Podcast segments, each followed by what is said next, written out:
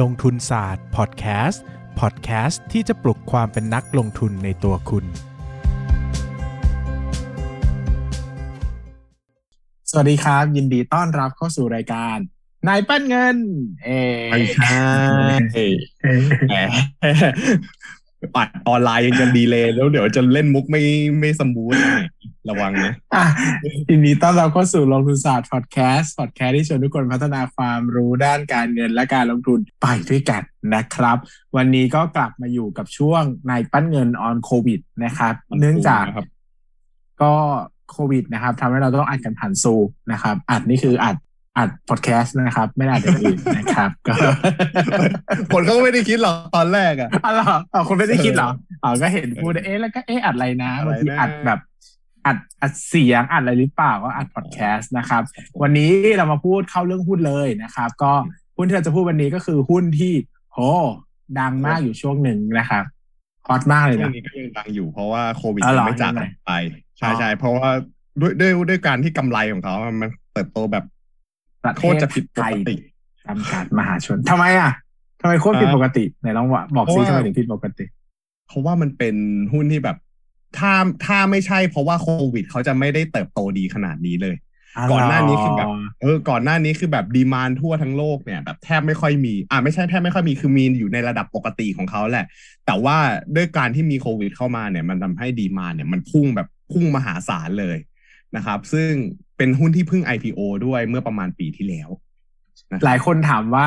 ถ้าโควิดดีแล้วทำไมมึงไม่มาพูดตั้งแต่ปีที่แล้วมึงมาพูดในตอนนี้กูซื้อไม่ทันนะครับ ก็อ้าวกักนะครับ เดี๋ยวเดี๋ยวรวยอิจฉาเพราะเดี๋ยวคุณรวยเนี่ยคุณจะไม่ฟังพอดแคสต์ผมนะคุณก็ต้องอยู่กับผมอย่างเงี้ยแหละนะครับไม่หรอกอะจริงๆวันนี้เพพูดราะว่าโควิดอะมันยังไม่ไปไหนโควิด มันยังอยู่กับเรานะครับปีหนึ่งสรุปพูดอย่างนี้แล้วอยู่กับโควิดมีอยู่ไปอีกห้าปีนะครับ ก็ ซื้อซื้อทันหลายคนบอกอยากซื้อทันหุ้นดูจากอาการแล้วยังอยู่กันอีกนานอยู่กันอีกนานไม่ต้องรีบนะครับอะครับเข้าเรื่องนะครับสีตังโกรฟเนี่ยเป็นบริษัทบริษัทใช้คำว่าบริษัทลูกได้ไหมนะ เดี๋ยวขอรีเช็คนิดนึงนะครับได้อ่าได้ใช่ไหมเดี๋ยวขอเช็คเอ่อเอ่อ S T STA ชื่ออะไรนะ S สีตัง G อโกอินดัสทรี S G T G ป่ะ STGT สีตัง S โกร T ฟ G T ไทยแลนด์เอ่ออ่า T G T อะ S T G T นะครับ ถือหุ้นใหญ่โดย S T A นะครับ สีตัง Agro Industry อยู่ 50.75เปอร์เซ็นต์นะครับ อ่าคราวนี้แล้วไอ้ตัวสีตังโกรฟเป็นใครมาจากไหนนะครับ สีตังโกรฟเนี่ยก็เป็นบริษัทลูกของ STA ที่เป็นบริษัทน้ำมันน้ำยางเอ่อเป็นบริษัทยางชื่อดังเออน้ำยางไม่ใช่น้ำมันนะฮะน้ำยางชื่อดังนี่แหละนะครับ ธุรกิจของเขาเนี่ยก็คือเป็นธุรกิจผลิตถุงมือยางนะครับ พูดได้ถูกถุงมือยางไม่ใช่ถุงยางมือมือนะครับถุงคำว่ายงมือนะครับ มีคำว่ามือยางนะครับ ถ้าถุงยางจะเป็นหุ้นอีกตัวหนึ่งถุงยางมือเขาใช้คำว่าถุงมือยางนะน่ารักดีถุงถุงมือเออพูดถุงมือยางพูดถุงยางมือเลยอะนะครับ มีโรงงานผลิตอยู่ทั้งหมดสามสาขาด้วยกันสามแห่งนะครับ ก็คือหัดใหญ่นะครับ สุราษฎร์ธานีแล้วก็ตรังนะครับกำลังการผลิตรวมเนี่ยอยู่ที่สามหมื่น กว่าล้านชิ้นต่อปีสามหมื่นล้านบวกบวกๆชิ้นต่อปีนะครับ ก็ส่งขายทั่วโลกนะครับนะส่งขายทั่วโลกนะครับ หลักๆเนี่ยบริษัทเนี่ยนะครับต้องใช้วัตถุดิบ เช่น น้ำยางนะครับ ใช้วัตถุดิบเช่นไม้ฟืนนะครับซึ่งก็ซื้อวัตถุดิบหลักมาจากกลุ่มสตาร์ก็คือ SCA นี่แหละนะครับ ดังนั้นเนี่ยก็ต้องเข้าใจส่วนหนึ่งว่าธุรกิจเนี่ยเป็นธุรกิจแม่ลูกนะครับ ตัวสีตังโกลฟเนี่ยเขาก็ต้องซื้อผลิตภัณฑ์วัตถุดิบใด ๆ มาจากเอ่อ ตัว SCA อยู่แล้วนะครับ เพราะว่าเป็นบริษัทแม่ลูกกันนะครับแต่ก่อนเนี่ยตัวศรีตรัง Gloves เนี่ยก็จะมีบริษัทอื่น ๆ ที่คอยช่วย support ระบบหลังบ้านด้วยนะครับ เช่นระบบวิศวกรรมซ่อมบำรุงความสะอาดสอบเทียบใด ๆ ก็ว่าไปนะครับ ซึ่งก็เป็นหุ้นที่อยู่เป็นบริษัทที่อยู่ในเครือของ STA นั่นแหละ แต่ตอนหลังเนี่ยตัวศรีตรัง Gloves เนี่ยก็ซื้อบริษัทนั้นเข้ามาแทนเลยนะครับ เพราะว่าก็จะเป็นการทำซื้อธุรกิจมาเข้ามาโดยตรงนะครับ ครับถุงมือเนี่ยนะครับใช่ผมตั้ง อ่านะครับ ถุงมือของตัวที่สีตังโกรฟทำเนี่ยแบ่งออกเป็นสองส่วนหลักๆนะครับ ส่วนแรกเนี่ยนะครับเป็นถุงมือยางธรรมชาตินะครับ ก็คือผลิตมาจากน้ำยางธรรมชาตินี่แหละ น้ำยางธรรมชาติคือน้ำยางที่แบบไปกรีดยางอยู่ใต้ไม่ปลอดภัยมาขับขี่มอเตอร์ไซค์อยู่ในกรทมเนี่ยนะครับ ก็คือขี่จากต้นยางนี่แหละนะครับ ก็อ่าหลายๆคนคงทราบนะครับ แล้วก็จะได้ตัว น้ำยางข้นมานะครับ แล้วก็นำมาใช้ผลิตนะครับ โดยตัวถุงมือยางเนี่ยก็จะมีทั้งแต่แบบมีแป้งกับไม่มีแป้งนะครับ อันนี้ก็ขึ้นอยู่กับว่าจะไปใช้ในการผลิตอะไรนะครับ ก็จะขึ้นอยู่กับลักษณะไปใช้ทางการแพทย์ไปใช้ในอุตสาหกรรมอะไรก็จะว่าไปนะครับ อีกกลุ่มหนึ่งเนี่ยก็คือแป้งมันคือแป้งนะครับมันคือแป้งเข้าใจไหมมันคือแป้งนะครับ อะ ต่อไปก็คือถุงมือยางไนไตรายนะครับถุงมือยางไนไตรายเนี่ยก็เป็นถุงมือยางแต่ผลิตมาจากยางไนไตราย ซึ่งเป็นยางสังเคราะห์นะครับก็คือไนไตรายบิวทาไดอีนนะครับซึ่งยางสังเคราะห์เนี่ยจะมีประโยชน์ก็คือ 1 มันจะแข็งแรงทนทานต่อการฉีกขาดเจาะทะลุมากกว่านะครับ ทนทานต่อสารเคมีและการเปลี่ยนแปลงของอุณหภูมิมากกว่านะครับ ก็แล้วอีกอย่างหนึ่งที่เหมาะก็คือเหมาะกับตัวของผู้ใช้ที่แพ้แป้งนะครับไม่ใช่แพ้แป้ง แพ้ยางโอ้ยอะไรเนี่ย มาเล่นมันคือแป้งแล้วก็ติดไปเลยเนี่ยแพน้ำยาง เออแพยางธรรมชาติเขาก็มาใช้ยางไนตรายแทนนะครับ ซึ่งโดยทั่วๆไปเนี่ยถุงมือยางธรรมชาติเนี่ยมันจะมีสีขาว แต่ถุงมือยางไนตรายเขาจะเป็นสีพวกสีฟ้าสีเขียวอะไรสดๆก็ว่าไปนะครับคราวนี้นะครับมาดูด้านรายได้บ้างนะครับ สัดส่วนรายได้เนี่ยนะครับ อยู่ที่ถุงมือ แหมมันเหมือนมาซ้อมมาสอบพูดไม่ให้ลิ้นรัวพูดภาษาถุไทงยมือะอยางธรรมชาติแบบมีแป้ง 30%อโดยประมาณนะครับถุงมือยางธรรมชาติแบบไม่มีแป้งประมาณ 27%โดยประมาณ แล้วก็ถุงมือยางในตรายประมาณ 39% 40%โดยประมาณนะครับ ก็ตีง่ายๆว่าเป็น 30 30 40นะครับก็คือ ยางมีแป้ง ยางไม่มีแป้งอย่างละ 30 แล้วก็ในตรายอีก 40%นะครับหลักๆธุรกิจของเขาเนี่ยก็ทำถุงมือยางอย่างเดียวเลยนะครับเป็นธุรกิจหลัก แล้วก็มีบริษัทลูกที่เอาไว้กระจายการขายที่จีนบ้างอเมริกาบ้างทั่วโลกบ้างอะไรก็ว่าไปนะครับกำลังการผลิตนะครับปี 61 ผมไม่ได้ให้ตัวเลขรวมแล้วกันนะครับก็คือกำลังการผลิตรวมเนี่ยก็มีการเติบโตด้วยนะนะครับ ปี61เนี่ยอยู่ที่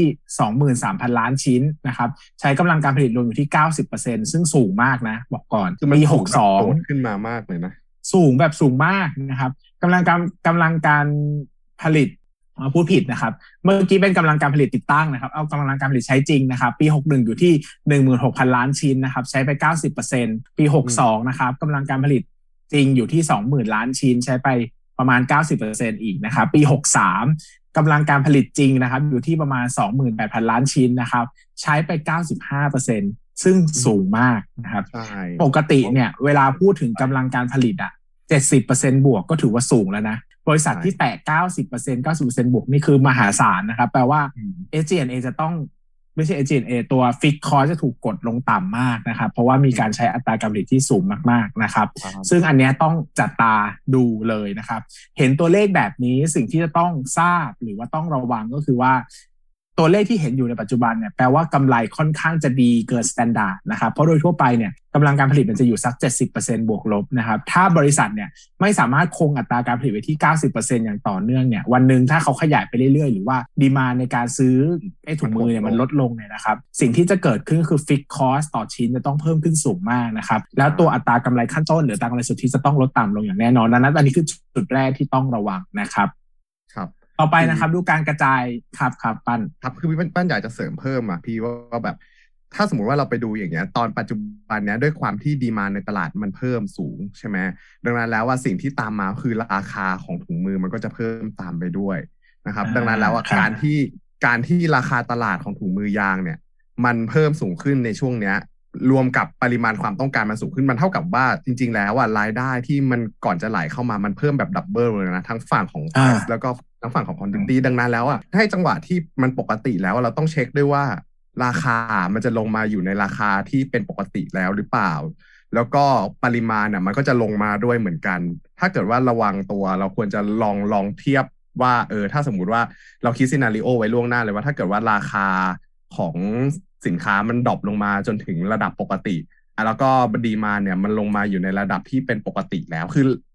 demand อะมันอาจจะเพิ่มแหละ แต่แค่ demand ที่ควรจะเป็นปกติมันควรจะเป็นเท่าไหร่ อันเนี้ยลองไปคิดรายได้ แล้วต้องลองคำนวณราคาดูอีกทีว่ากำไรที่เป็นตาม standard ปกติ scenario ปกติแล้วอะมันควรจะเป็นยังไง ต้องก็ต้องพูดกันอย่างนี้เลยว่า ถ้าจะซื้อหุ้นนี้ นอกวิกฤตนี้ ก็ต้องไปดูให้แท้จริงว่า price ตามปกติควรจะเป็นเท่าไหร่ แล้ว quantity ตามปกติควรจะเป็นเท่าไหร่นะครับอืมรวมไปถึงต้องระวังอย่างนี้ด้วยนะ รวมไปถึงว่า คือถึงแม้ว่าวิกฤต โควิดจะยังอยู่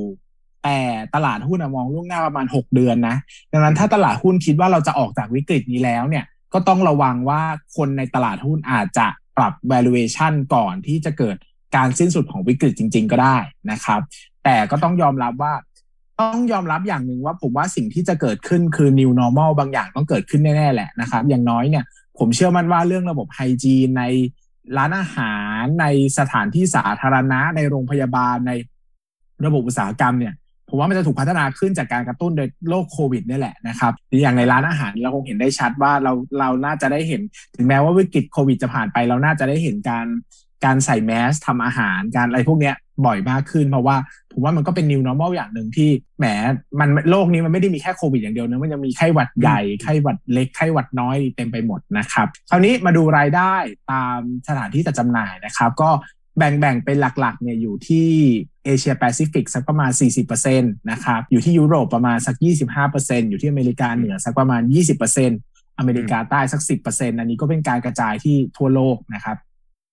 ส่วนของธุรกิจที่เขามีเนี่ยจะแบ่งเป็น 2 รูปแบบ แบบแรกก็คือภายใต้เครื่องหมายการค้าของตัวเองนะครับ ก็เราจะเห็นกันบ่อยที่สุดก็คือสีตังโกรฟนะครับ เห็นผมไปตามคลินิกไปตามโรงพยาบาลนะครับ ไปตามที่ไหนที่ไหนก็เจอนะครับ ก็ใช้กันอย่างแพร่หลายนะครับ แล้วก็มีกลุ่มที่เป็น OEM นะครับ ก็อย่างที่ทราบกันดีว่ามีบริษัทมาจ้างเป็นแบรนด์ของเขานะครับ ก็สัดส่วนนะครับ สัดส่วนเป็นอย่างนี้นะครับ เครื่องหมายการค้าของตัวเองอยู่ประมาณสัก 20% OEM อยู่ที่สักประมาณ 80%นะครับ ซึ่งก็ต้องระวังเข้าไปอีกเลยว่าการมี OEM สูงๆ อย่างเงี้ยนะครับ มันก็อาจจะเป็นผลกระทบเรื่องของการการย้ายกำลังการผลิตไปที่อื่นเนี่ยบางทีมันก็ต้องแข่งขันด้านราคาสูงเนาะเพราะว่าสุดท้ายแล้วผู้ผู้จ้างผู้ว่าจ้างเขาก็จะเลือกที่ราคาเป็นหลัก เพราะว่าตัวมาตรฐาน standard มันต้องเท่ากันหมดอยู่แล้วเออนะครับคราวนี้มาดูในตลาดโลกนิดนึงนะครับ ในตลาดโลกเนี่ยเราจะค้นพบว่า ผู้ผลิตถุงมือยางห้าดับแรกของโลกเนี่ยอยู่ที่ประเทศมาเลเซียกับประเทศไทยเป็นหลักนะครับ โดยที่ตัวของสีตรังโกลฟเนี่ยอยู่ที่อันดับห้าของโลกนะซึ่งก็ถือว่าเป็นตัวท็อปเลยนะครับ แล้วก็ปัจจุบันเนี่ยเออตัวของ Market Share นะครับ แล้วก็สิ่งหนึ่งที่เราควรจะทราบก็คือปัจจุบันเนี่ย ตัว PPE นะครับ หรือ pro เอ่อ personal product เอ่อ protection equipment เนี่ยนะครับ ก็ ที่หมายถึงว่าอุปกรณ์ป้องกันความสะอาด หรือว่าป้องกันสุขอนามัยส่วนตัวเนี่ยที่มีการใช้กันมากขึ้นนะครับ ส่วนหนึ่งก็คือตัวของถุงมือนี่แหละที่มีการใช้กันมากขึ้นนะครับแล้วก็จะได้เห็นตัวดีมาที่เพิ่มมากขึ้นโดยเฉพาะกลุ่มที่เกิดจากโควิด -19 เนี่ยผมไม่รู้ว่ามันสร้างดีมานเพิ่มขึ้นอีกมากมายมหาศาลเท่าไหร่นะครับ แล้วไม่รู้ว่าหลังวิกฤตนี้โลกของการใช้ตัว PPE เนี่ยจะเปลี่ยนไปด้วยหรือเปล่านะครับ แต่ผมคิดว่าเราก็น่าจะได้เห็นเห็นภาพ มากขึ้นนะครับกับหุ้นนี้นะครับ ก็หุ้นนี้อีกอย่างหนึ่งที่ต้องทราบเลยก็คือยางราคายางมีผลกระทบแน่ ๆ แหละนะครับ เพราะว่าต้นทุนเนี่ยหลัก ๆ ของเขามันมาจากน้ำมันยางนะครับ ดังนั้นเนี่ยถ้ามีดีมานที่สูงลอย แต่น้ำมันแต่น้ำราคายางเนี่ยมันดันตกต่ำลงหรือว่าไม่หรือว่าไม่ได้สูงตามเนี่ยนะครับ สิ่งที่เกิดขึ้นแน่ ๆ ก็คือ growth เอ่อ gross profit margin จะต้องถ่างอยู่แล้วแหละนะครับ แต่ถ้า ราคายางเพิ่มสูงขึ้นนะครับ แต่ถ้า demand โดนกดไว้นะครับ มี supply มากมายอยู่แล้วเนี่ย สิ่งที่เกิดขึ้นก็คือ gross profit margin จะต้องต่ำลงนะครับ ดังนั้นเนี่ยเราก็น่าจะได้เห็นในในปรากฏการณ์ต่างๆ ของที่เคยเห็นกันปีสองปีที่ผ่านมาเนี่ยราคายางก็ผันผวน เราก็ได้เห็นในการวิ่งของหุ้นกลุ่มนี้หุ้นแม่กับหุ้นนี้เห็นกันคู่กันมาเรื่อยๆนะครับประมาณนี้ครับในส่วนของผมอีกเรื่องอีกเรื่องที่อยากเพิ่มขึ้นมาก็คือ ที่ที่อยากจะให้พูดว่าไงดีอะที่อยากจะให้เป็นข้อมูลรับรู้ละกันครับ ก็คืออย่างที่บอกว่าพอดีมานในโลกเนี่ยมันเพิ่มขึ้นเนี่ยช่วงช่วงเนี้ย พอผมไปดูอัปเดตพอไปอ่านพอไปอ่านเรื่องของ MD&A อะไรพวกนี้เขาก็จะเน้นย้ำอยู่ตลอดเลยว่าช่วงนี้เขามีการขยายกำลังการผลิตนะครับ จากเดิมเนี่ยเขาตั้งใจว่าจะผลิตให้ได้ประมาณ 50,000 ชิ้นต่อปีในปี 2022 ตอนนี้กลายเป็นว่าพอเขามองภาพแล้วว่าเขามองไประยะยาวว่าจะผลิตให้ได้ 1 0 0 0 0แชิ้นต่อปีในปี 2026 ดังนั้นแล้วเนี่ยตอนนี้ถ้าสังเกตเห็นดังอย่างที่พี่เบสบอกมาตอนแรกอะตอนนี้มันมีโรงงานผลิตอยู่ 3 แหล่ง แต่ว่า 3 แหล่งเนี้ยในอนาคตอะเขาจะเพิ่มเป็นหลาย ๆ แหล่งมากขึ้นนะครับ แล้วก็จะมีการเพิ่มกำลังการผลิตในแหล่งเดิมด้วย ดังนั้นแล้วเนี่ยกลายเป็นว่าถ้าเกิดว่าอนาคตแล้วอะ กำลังการผลิตเขาอะเป็นหนึ่งแสนล้านเราก็ต้องดูอีกทีหนึ่งว่าหนึ่งแสนล้านนั้นอะมันมี demand กลับมา หรือว่ามันยังมี demand เท่าเดิมหรือเปล่า ถ้า demand มันหายไปอย่างเงี้ย บางทีอะกำลังอ่า occupancy rate หรือว่าอัตราการใช้กำลังการผลิตเนี่ย มันอาจจะไม่ได้สูงเท่าปัจจุบันนี้แล้วก็ได้ ดังนั้นแล้วเนี่ยอัตรากำไรมันก็จะแปรผันตามอัตราการใช้งานกำลังการผลิตเหมือนกันนะครับอันนี้ก็เป็นเรื่องที่เราจะต้องไปศึกษาหาข้อมูลเพิ่มด้วยหากจะลงทุนในกลุ่มนี้นะครับ ครับ อืม โอเค งั้นเราจะมาดูฝั่งของปริมาณละกัน ถ้าเกิดว่าย้อนกลับไปดูในปี 2563 เนี่ยครับ STGT เนี่ย นับว่าเป็น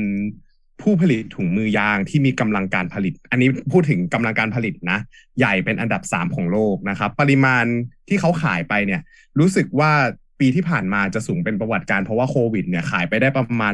28,000 ล้านชิ้นนะครับ ก็ขายไปได้ประมาณ โอ้ผมคิดว่าน่าจะเติบโตเป็นแบบเป็นร้อยเปอร์เซ็นต์อะนะครับ แล้วก็ปริมาณการขายเนี่ยนอกจากที่นอกจากที่ทั่วโลกมันเพิ่มขึ้นแล้วเนี่ย เราก็ต้องไปดูอีกว่า ตอนนี้มันมี backlog อีกหรือเปล่า backlog ในที่นี้หมายถึงว่า ด้วยความที่ demand มันเพิ่มใช่ไหม demand มันล้น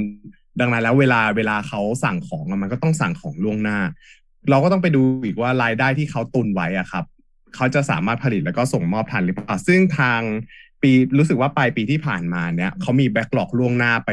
ยาวมากเลยนะ ประมาณ 13 เดือนนะครับ แล้วก็ถุงมือ อันนี้คือถุงมือยางแบบ NR นะ แล้วก็ถุงถุงมือยางแบบ NBR เนี่ยมีมี back มี backlog ล่วงหน้าไป 30 เดือนก็คือมากกว่า 2 ปีพี่คิดดูเออแล้วดังนั้นแล้วเนี่ยเขาก็ต้องแบบเติมเติมเรื่องของครับอ่า capacity เข้ามาอยู่เรื่อยๆนะครับ อืม โดยที่ปีที่ผ่านมาครับ ถ้าเกิดว่าเราดูแล้วเนี่ย ดูดูเฉพาะรายได้นะ ดูเฉพาะรายได้ปี 2020 เนี่ยทำรายได้ไปได้สามหมื่นสามหมื่นสี่สี่ร้อยล้านบาท เติบโตจากปี 2019 ที่หนึ่งหมื่นสองพันล้านบาทนะครับ โตขึ้นมาประมาณร้อยห้าสิบสามเปอร์เซ็นอันนี้คือแค่ อันนี้คือแค่ในในเรื่องของตัวเลขรายได้นะครับ ซึ่งอีกอย่างหนึ่งที่ผมบอกไปเนี่ย คือเรื่องของ อ่าราคาราคาของถุงมือยาง ถุงมือยางเนี่ยราคาของเขาเนี่ย ปีที่ผ่านมามันโตมันเติบโตขึ้นประมาณ80% year on year นะเออคือมันอืมมันมันมันเป็นการเติบโตที่ไม่ปกติของราคา คือปกติแล้วอะราคาส่วนใหญ่ของสินค้าเวลาที่เขาเพิ่มอะอะถ้าเป็นถ้าเป็นอ่าอุตสาหกรรมทั่วไป แล้วมีการขายสินค้าราคาอาจจะค่อยๆ ขยับขึ้นทีละนิดทีละนิดทีละนิด แต่ปีที่ผ่านมาเนี่ยด้วยการที่มันเป็น shock shock เขาเรียกว่า shock demand แล้วมันเป็น demand ที่แบบเข้ามาแบบที่ไม่ทันตั้งตัว มันเลยทำให้ supply ที่มีอยู่มันมีจำกัด แล้ว demand มันเพิ่มขึ้นมหาศาลเนี่ย มันเลยทำให้ตัวของราคาถุงมือยางเนี่ย เพิ่มขึ้นเป็นหนึ่งพันรู้สึกว่าจะหนึ่งประมาณหนึ่งตีกลมๆหนึ่งพันบาทต่อชิ้นเลย ต่อต่อพันชิ้นไม่ใช่ต่อชิ้นต่อพันชิ้นนะครับผม ดังนั้นแล้วเนี่ยนอกจากนอกจากการเติบโตของทางฝั่ง price แล้วอะตัวของอ่าปริมาณขายถุงมือยางเขาก็เติบโตอีกประมาณ 40% นะครับ เมื่อกี้ผมพูดผิดนะครับ เพราะพอพอรวมๆแล้วเนี่ยมันเลยทำให้ตัวของรายได้เนี่ยโตขึ้นมาประมาณอ่าร้อยร้อยกว่าเปอร์เซ็นต์นะครับร้อยห้าสิบสามเปอร์เซ็นต์นะครับ แล้วก็ร้อยถ้ห้าเกิสิดบว่สามเปอร์เซ็นต์อืมร้อยห้าสิบสามเปอร์เซ็นต์อันนี้อันนี้อันนี้แค่ตัวเลขของรายได้นะเอ่อรายได้ในขณะนะเดียวมีกันรายได้นะเอออัตรากำไรขั้นต้นเนี่ย ปกติแล้วอะครับ อัตรากำไรขั้นต้นในช่วงปีปีสองพันสิบ เก้าหรือว่าปีก่อนหน้านี้สองพันสิบแปดสองพันสิบเก้าเนี่ยมันจะเฉลี่ยอยู่ที่ประมาณสิบกว่าบาทอ่าสิบกว่าเปอร์เซ็นต์เท่านั้นเองนะครับ แต่ว่าในปีที่ผ่านมาด้วยการที่เขามีการอ่าหนึ่งเลยคือราคาขายเพิ่มกำลังการผลิตเพิ่ม occupancy rate เพิ่ม มันอ่าด้วยความที่ occupancy rate มันเพิ่มอยู่ที่ประมาณ 95เปอร์เซ็นต์เนี่ยจากเดิมที่อยู่ผลิตอยู่แถวแถวแปดสิบไปปลาย มันเลยทำให้ตัวของ net profit อ่าไม่ใช่ ตัวของรายได้เนี่ยมันรันมันวิ่งเข้ามาหา gross profit margin gross profit margin เติบโตจาก 14%นะครับในปีที่ผ่านอ่าในปี 2019 เนี่ย โตขึ้นมาอยู่ที่ 56.4%อืม16ดุจากมากจากจากเออจากจาก 14%เนี่ยมามาอยู่ที่ 55%อะพี่คิดดู 55 56%เนี่ย มันแบบ โอ้โห คือมันมันไหลด้วยความที่มันมีฟิกคอสเยอะเป็นค่าเสียมเป็นค่าคนค่าอะไรพวกเนี้ยค่าค่าทุกอย่างพนัอะนทุกอย่างมันมันเออใช่ไปหมดอะ มันไร้ชามมากใช่อืมคือแบบด้วยด้วยความด้วยด้วยอย่างเงี้ยแหละโควิดล้วนๆเลยนะครับ แล้วก็ปีที่ผ่านมานอกจากนอกจากตัว gross profit เนี่ย พวก SG&A แล้วเขาก็ยังเท่าเดิมอยู่ๆอาจจะมีอือาจจะมีปรับขึ้นบ้างตามการขยาย ตามการขยายที่แบบจะต้องมีการขายมีการมีการ บริหารอะไรอย่างเงี้ยที่มากขึ้น แล้วก็มีเรื่องค่าใช้จ่ายที่เข้ามา IPO อีกเนี่ย มันก็คือ SG&A ต่อให้เพิ่มประมาณ 50 กว่าเปอร์เซ็นต์แล้วอะเขาก็ยังได้เรื่องของไอ้นี่เข้ามาช่วยปรับลดอีกนะ คือ s n a เพิ่มแต่ว่ายังมีเรื่องสิทธิประโยชน์ทางภาษี เข้ามาช่วยว่าแบบโอเค คุณขยายกิจการเป็นเป็นสินค้าการเกษตรที่ทางภาครัฐสนับสนุนไงพวกถุงมือยาง พวกยางอะไรพวกเนี้ยมันจะทำให้ได้รับสิทธิประโยชน์ทางภาษีด้วย แล้วก็ประวัติศาสตร์ ประวัติศาสตร์ของเขาเนี่ยไม่เคยเติบโตมากเท่านี้มาก่อนเลยนะ ผมเชื่อว่าในประวัติศาสตร์ตลาดหุ้นอะก็ไม่ไม่เคยมีใครที่แบบม่กำไรสุทธิจากหกกำไรร้อยสุทธิล้าน เป็นหนึ่งหมื่นเอสี่อพันล้าน เป็นหนึ่งหมื่นสี่พันบ้าสี่ร้อยล้าน เติบโตสองพันกว่าเปอร์เซ็นต์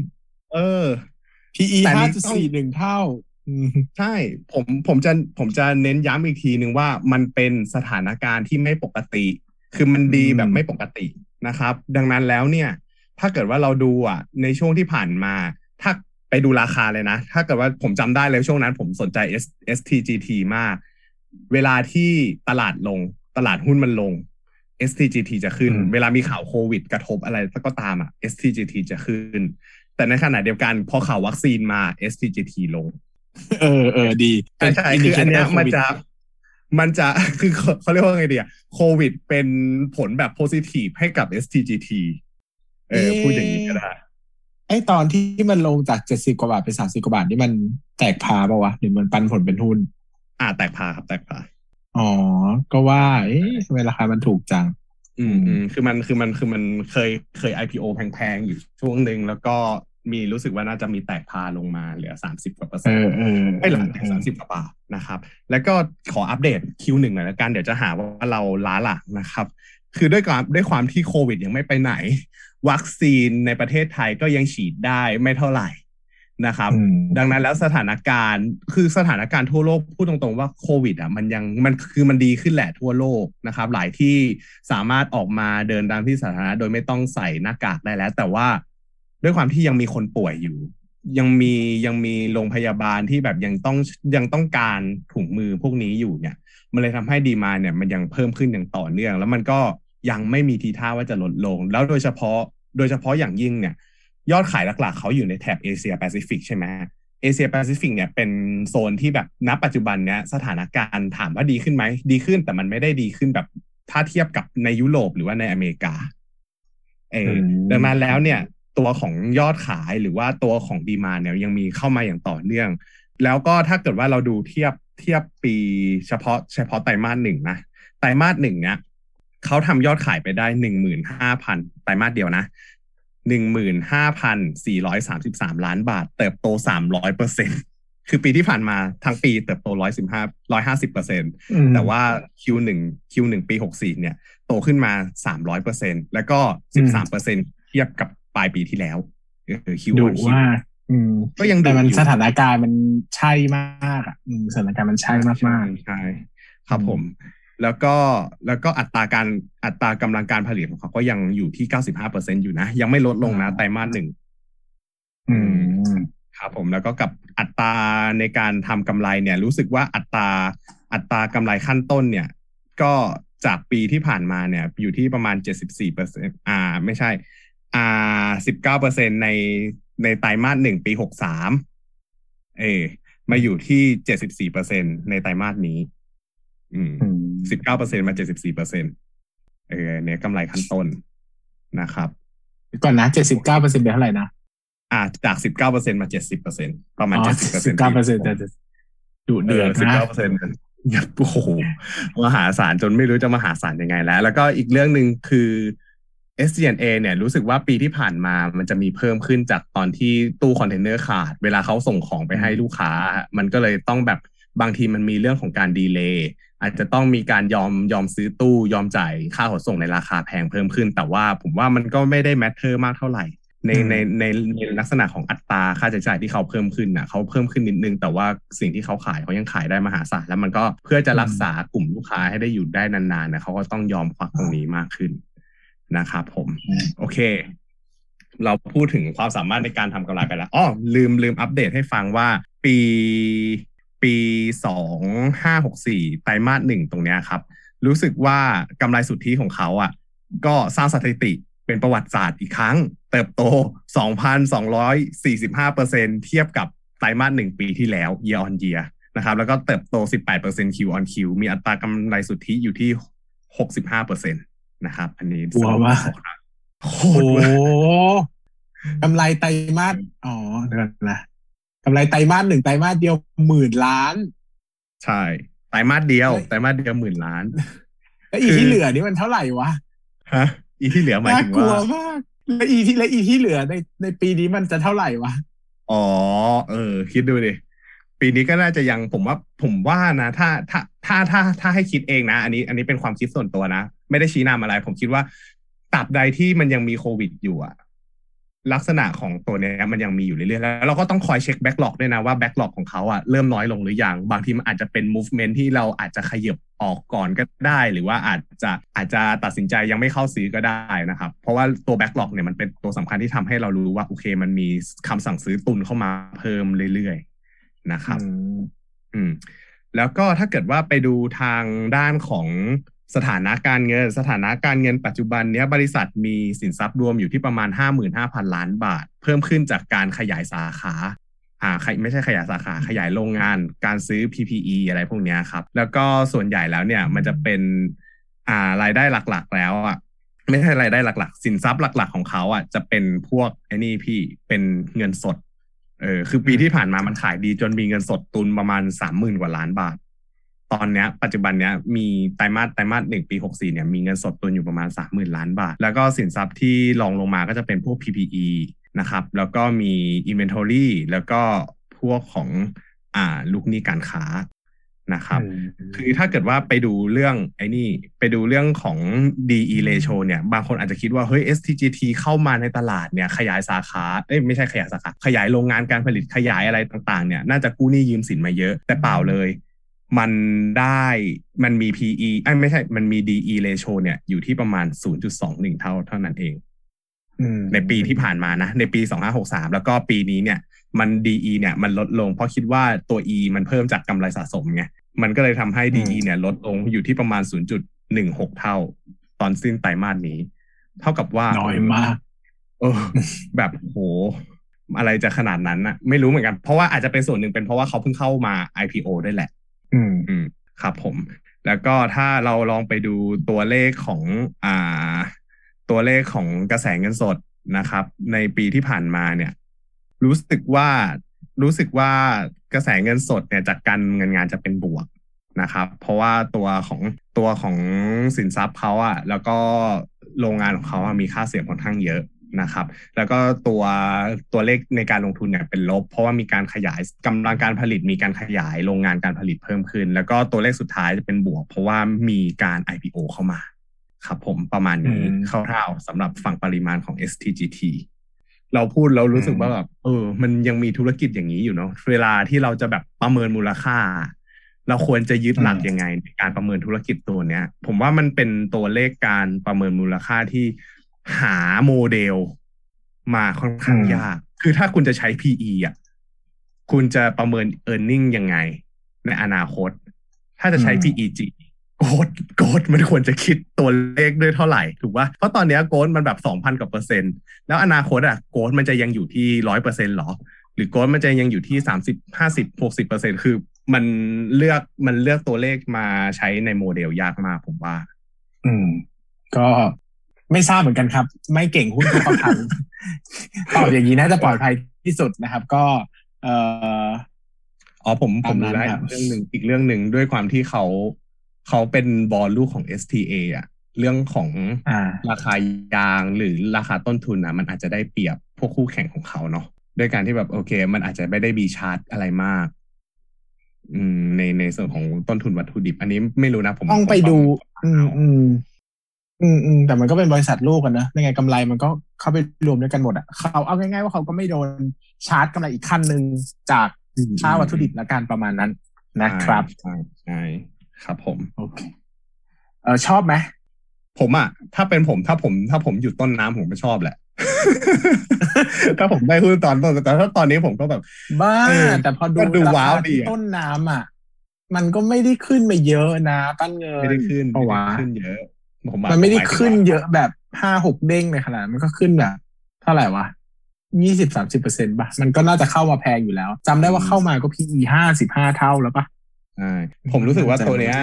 มันผันผวนตามสถานการณ์โควิดด้วย ราคายางด้วย demand supply ในตลาดถุงมือยางโลกด้วย คือมันต้องติดตามรายละเอียดที่เยอะมากแล้วมันเป็นรายละเอียดที่แบบ คือโอเคแหละ มันไม่ได้ยากเหมือนแบบ commodity ทั่วไป มันยังพอมีเป็นเหตุเป็นผลกับสินค้าพวกนี้บ้าง ว่าแบบถ้ามีความต้องการมันก็ยังสามารถพอทำนายได้ว่ามันน่าจะอยู่ที่ปกมาตรฐานอะมันอยู่ที่เท่าไหร่ แต่ว่าผมรู้สึกว่ามันมีมันยังมีสิ่งที่เรายังคาดเดาได้ยากคือแบบ ในสถานการณ์ปกติอะอัตราการใช้มือยางมันควรจะเป็นเท่าไหร่ แล้วก็ราคาในสถานการณ์ปกติหลังจากที่โควิดผ่านไปแล้วเนี่ย มันควรจะเป็นเท่าไหร่ เพราะว่า ไอความเป็น new normal ของสถานการณ์หลังโควิดอะผมยังมองภาพไม่ออกคือถ้าจะบอกว่าโอเค โควิดมันคือช่วงที่แบบผิดปกติ มันมันแบบดีเกินจริง ถ้าเราจะเอาคำว่าดีเกินจริง เนี่ย เอาออกแล้วไปดูสถานการณ์ปกติก่อนหน้านี้ มันก็ยังไม่ใช่สถานการณ์ที่ควรจะเป็นหลังโควิดอยู่ดี มันไม่ใช่ new normal แล้วอะเออดังนั้นแล้ว new normal อะ ผมประมาณไม่ออกว่าเฮ้ย new normal มันควรจะเป็นเท่าไหร่วะ เออไอตรงนี้มันอาจจะเป็นเรื่องยากสำหรับคนที่อยากจะลงทุนในเรื่องนี้ ยกเว้นแต่ว่าคุณอาจจะคิดมาเป็นซีนารีโอแล้วลองประเมินเอาว่าในแต่ละซีนารีโออะ